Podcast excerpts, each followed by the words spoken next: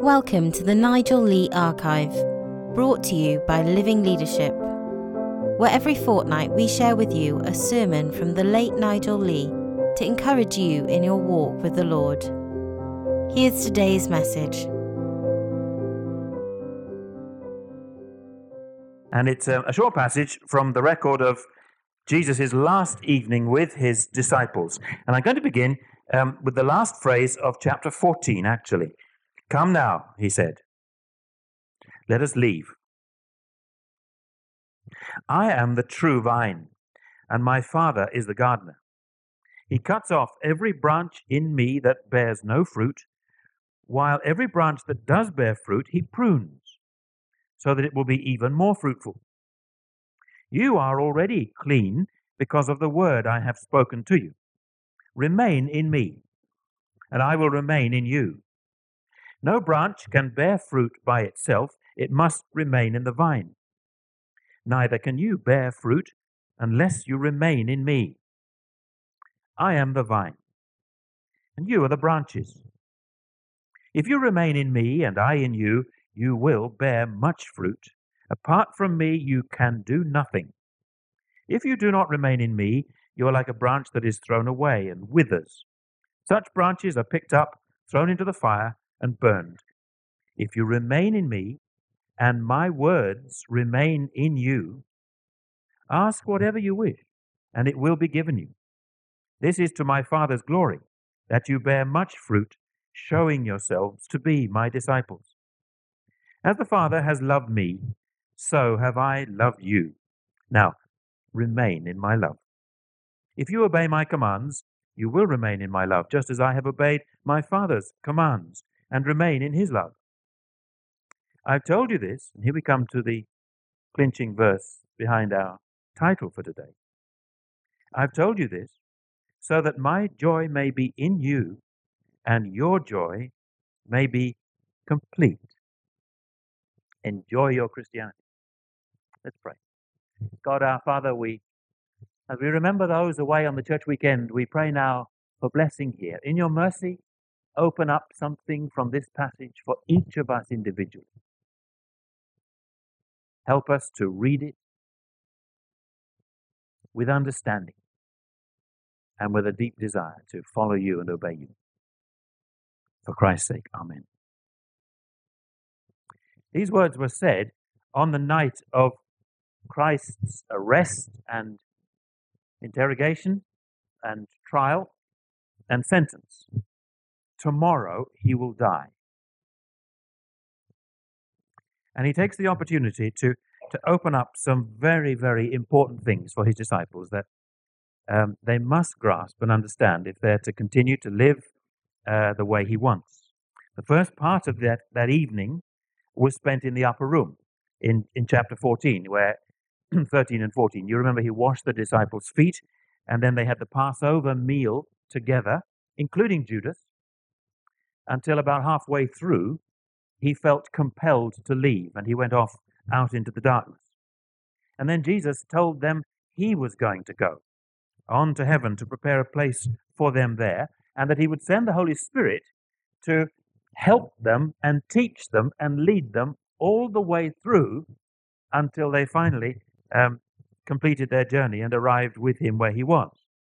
And then at the end of chapter 14, he says, Come now, let us leave. And they got up from the meal table and they went out into the gathering darkness outside. Just imagine, out of the house where they had secretly been meeting to remember the Lord, uh, to, to, to have this first communion meal, out of the city then, and then through those ancient vineyards that covered the slopes of Mount Zion, heading down into the valley and across and up towards the, the Mount of Olives that was on the other side, where he would later that night be arrested. And suddenly on the way, he stops. And they gather around one of those vines, which Jesus then uses as this illustration uh, of one of the most important things that he was ever to say to them. He takes a branch, perhaps with some bunches of grapes not even yet fully formed. And he holds it up and he looks around at the disciples. And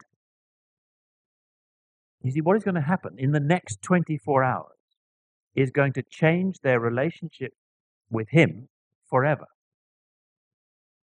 I am the ultimate true vine, he says, planted by God on earth for refreshment and satisfaction, for God's satisfaction. You are the branches coming out from that vine on either side. And my Father's purpose in all this is that you should produce as much fruit as possible. This is your destiny.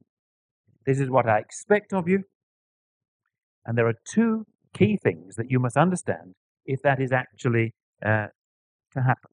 And then he starts to explain it before they then leave the vineyard and, and move on towards the Mount of Olives where he will pray. The vine dresser, the, the, uh, the vine grower, inspects and categorizes his branches uh, in one of three types, said Jesus. This is the way he assesses what's going on in, in the vine. At the beginning of verse 2, you see he refers to those branches that have no fruit at all as yet. They're barren. And then at the end of verse 2, he speaks of branches that have some fruit, but the farmer isn't satisfied, and they could be helped to produce so much more fruit. And then, thirdly, in verse 5, he refers to those branches that carry much fruit, and he has something to say to them as well. Fruit in this passage isn't, as it sometimes is in other places in the New Testament, an indication of people um, being helped to come to Christ. Fruit in that sense, uh, new believers, new Christians. No, here it's much more to do with, with character. It's producing in your life what God wants from your life. The fruit of the Spirit is, is not selfishness, but love. It's not sort of sour milk and grumpiness all the time. Um, it's joy. It's not anxiety, but peace and patience and kindness and gentleness. Uh, you know that whole list, the fruit of the Spirit, as well, I suppose, as influencing other people to, to become Christians. So there you've got these three categories of branches that Jesus points out. And possibly as he lifted up the branches, he, he pointed some that were bearing nothing, some that had a little, and then some that were obviously going to be much more fruitful. And then he says, Now, what does God do in the case of each of these different kinds of branch? Let's think that through. The barren branch, first of all. The NIV, the, the New International Version that most of you are using, um, says he will cut off that branch. Or some other versions say he will take it away. What does that mean? That can be quite threatening if, if that in fact is a true translation. Does it mean that unfruitful Christians will lose their salvation? Or lose their place in the church altogether? Or lose their life altogether? Now, I want you to notice that it says, Every branch in me that bears no fruit. This is classic New Testament language for a believer, a genuine Christian. In another passage in the New Testament, 2 Corinthians 5:17, um, Paul speaks of he says, "If anyone is in Christ, he is a new creation." Paul, in his letter to the church in Philippi, chapter 3, said, I consider everything in my life up to this point as loss compared with the surpassing greatness of knowing Christ Jesus my Lord, and that I may gain Christ and be found in him. I think the Lord is talking, even in this first branch that is not bearing fruit, he's talking about a believer who needs help, one who is not yet fruitful as he or she should be. The word translated in your versions, cut off or taken away, also means something else. And it's used that way in other places in the New Testament. It means to lift up. To lift up. In Matthew 14, for instance, after the story of the feeding of the 5,000, uh, we read that the disciples went around and they lifted up how many? 12 baskets of leftovers, fragments, crumbs, and other bits.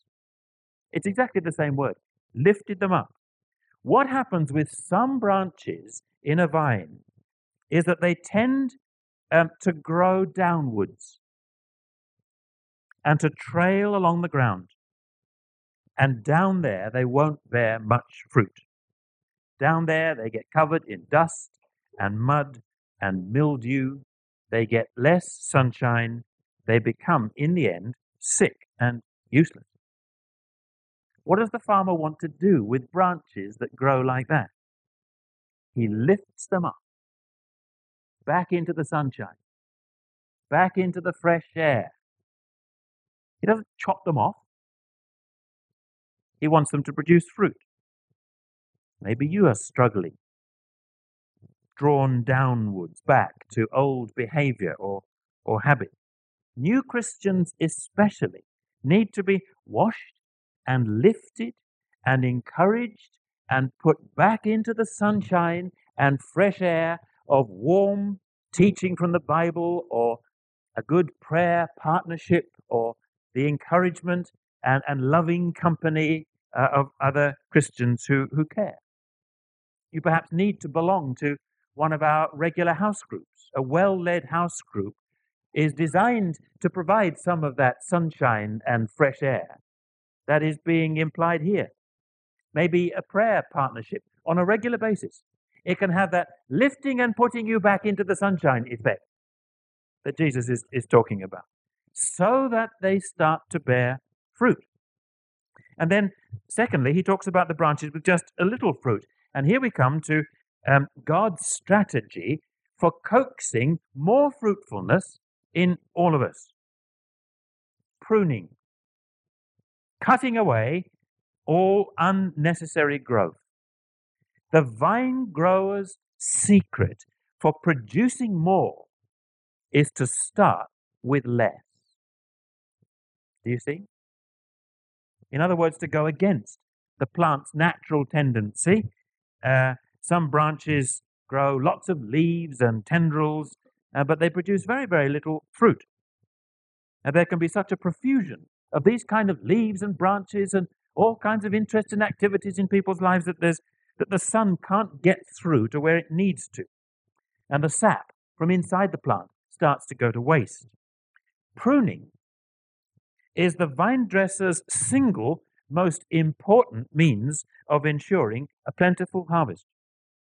The Lord wants to cut away unnecessary things in our lives that can have the effect of draining away energy from that which is really important. All those activities and interests which we get drawn into which at the end of life won't have amounted to very much at all. You want more fruit, more fruitfulness, more blessing in your life? Are you praying for it? Then get ready for the shears.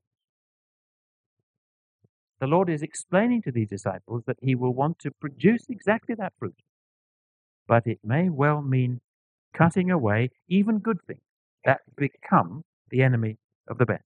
Now, we must understand three quick points um, here um, so that we don't get this wrong. Pruning is not the same as punishment. It comes because you're doing something right, not because you're doing something wrong. Pruning uh, is because you are producing fruit and God wants more. That's first. Second thing, in a vineyard, the older the vine, the more severe the pruning. and you're all getting older,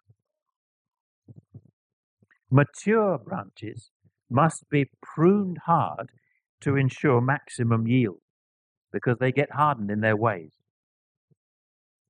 And thirdly, if we were to ask, now, how does this, all this work in practice? Actually, verse 3 gives us um, the clue. You are already made clean because of the word I have spoken to you. Now, here's another little funny habit in the NIV uh, translation. The word prune and the word cleanse are exactly the same word in the Greek. Why he uses, why the translators use two different words uh, in adjacent verses for the same word in Greek, I haven't the slightest idea. But prune and cleanse are the same in verse 2 and verse 3. Jesus says, Look, the word I have already spoken to you is a pruning, is a cleansing word. You are being made clean already. There is some pruning going on. We've had some sorting out in, in what you think of as life's important things and, and what you're going to give your life to and, and, and your understanding of what life is about. The Word is starting to do that kind of pruning. What happens is that we develop all kinds of, in the end, wrong or unhelpful priorities. Isn't it the case that some of us, let's just think of our lives for a moment, you can be involved in commitments, in habits, in activities, that get in the way of Christian growth. And you know it. You know it. It could be work. It could be an utter focus on your children. Good, God's given them. But one can become so obsessed with them that actually one's own Christian growth is slowed down. Or it could be fascination with uh, TV or some of the other um, techie kits that we, we have that take up so much time in our life. They, they become disproportionate and they, they need perhaps pruning. The Word of God comes and challenges us. And the aim of the Lord is to cleanse, to prune, so that we might be more fruitful. Think about your whole Christian life. It is possible, isn't it, to come along one day a week to a good church and think that's just fine and okay, and to have very little impact as a Christian in the other six days. You may need pruning, refocusing, the Lord wants to cut away what's just leaves in order to leave space for more fruit. And the Lord is explaining, even to the 11 surviving disciples who have gone with him this far, that the gardener, his father, intends to carry on doing that for the rest of their lives, pruning as need be. And then, thirdly, he talks about those branches that already carry a good deal of fruit, between verses 4 and 7, if you're following the text. And here's the second principle that's going to make all the difference to the disciples. Not a question of more activity and more effort, but simply of being careful to remain closely connected to Christ Himself. It, it's such a simple agricultural point. Branches that have got ripped off or cut away don't carry on bearing fruit, do they? You, you're all looking at me as if I've said something utterly astonishing. Branches don't produce fruit, they only carry fruit. And if you get separated in any way from the Lord, then fruit bearing stops. Look at verse 4. Remain in me, and I will remain in you. You can't bear fruit unless you remain in me. The most important point of the vine is, is the point of connection between um, the trunk, if I can call it that. It doesn't look like a trunk normally, it's a bit well, a small trunk, and, and the branches that come out, because that's where the sap flows. The Lord isn't demanding, is He, that we do anything here in this passage. All He is simply doing is describing what will happen if we're living right. If you're living connected to Christ, if you're conversing with Him, if you're listening to Him, if you are consciously and deliberately cultivating His friendship. Connection. Are you one of those, look at the notes, who needs a lift? who needs the shears or who needs reconnecting. As Dave reminded us when he was uh, opening up the service at the beginning, that word remain or abide in the old versions, it comes eight times in these four verses from verses 4 to 7. This directly determines the amount of supernatural power working in us. Connection, conscious, deliberate connection to Christ. And the key to that, well, verse 7 spells it out for you. Let's, let's read verse 7. If you remain in me, and my words remain in you, ask whatever you wish, and it will be given you. It's about His word and our prayers. You remain in me, connected, listening, seeking, hungering, dreaming, praying. My words remain in you, and then your prayers will lead to much fruitfulness. It's, it's how we absorb Christ. It's how we feed our souls on our own and then with others. It's on the sap of His Word. This is how supernatural life and energy and vision and faith uh, get into us through the Word of God. And then as we pray over it and think about it, so the fruit grows. Notice actually at this point there's a, a fourth kind of branch um, referred to here. It's not one that's down and needs lifting. It's not one that's producing a little and needs pruning to produce more. Is not even one that's producing a lot. This is a branch that has become disconnected altogether. It doesn't remain. Verse 6. Perhaps Judas Iscariot is a picture of that. He'd watched Christ, he'd listened to Christ, he'd traveled with Christ, he'd been part of that group of disciples, but in the end, what he wanted was money. Jesus describes branches like that as, as withered, no sap, and they eventually are thrown away and gathered up to be burnt. For time, um, we're going to slide over verses, the wonderful verses 9 uh, and 10, and come just to verse 11, and let me finish off with this final point that Jesus is making. Verse 11 I've told you this. You'll find him saying this all the way through chapters 13, 14, 15, 16. Every now and again, he stops like a very good teacher. He says, You know the reason why I just told you that? I've told you this for this reason. If you're, if you're doing any study on your own, you can, can read that and just notice those occasions, those little division markers when Jesus says, The reason why I've just told you that is dot dot dot, you fill in. The reason why I've just told you this thing about the vine and the branches is so that my joy might be in you and your joy full. What does that mean?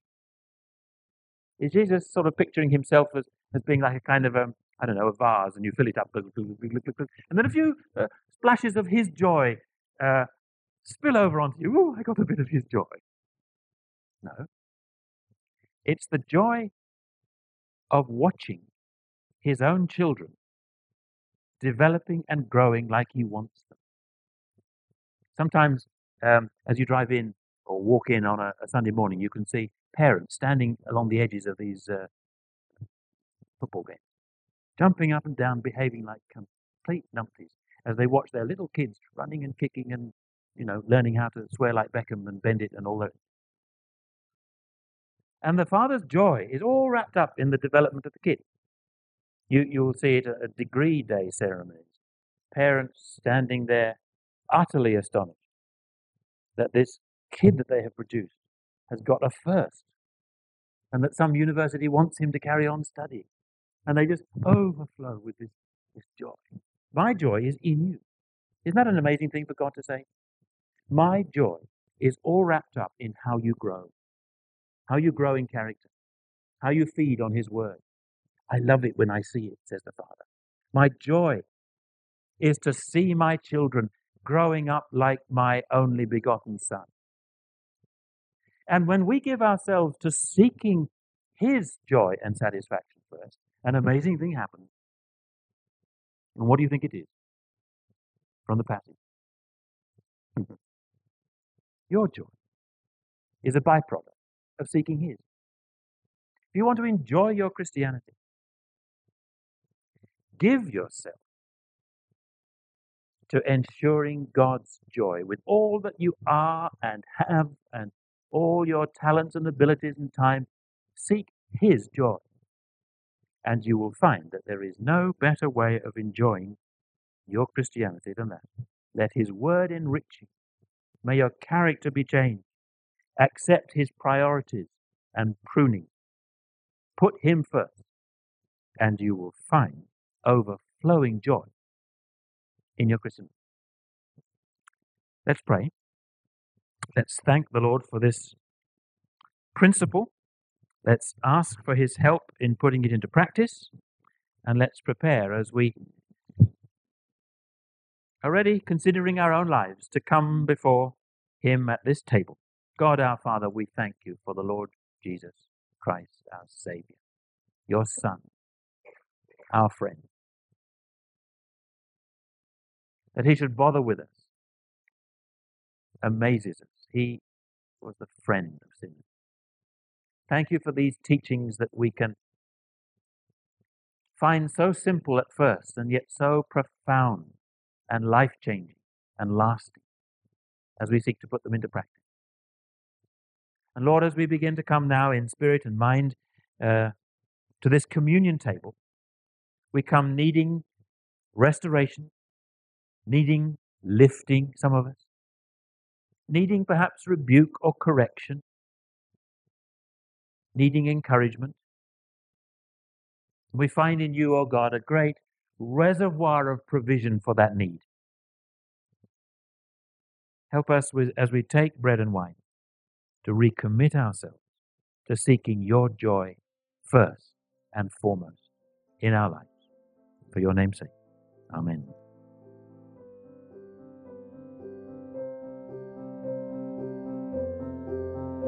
Thank you for joining us today. The Nigel Lee Archive is brought to you as a podcast by Living Leadership. For more information on the Nigel Lee Archive or Living Leadership's other ministries, please visit www.livingleadership.org. God bless.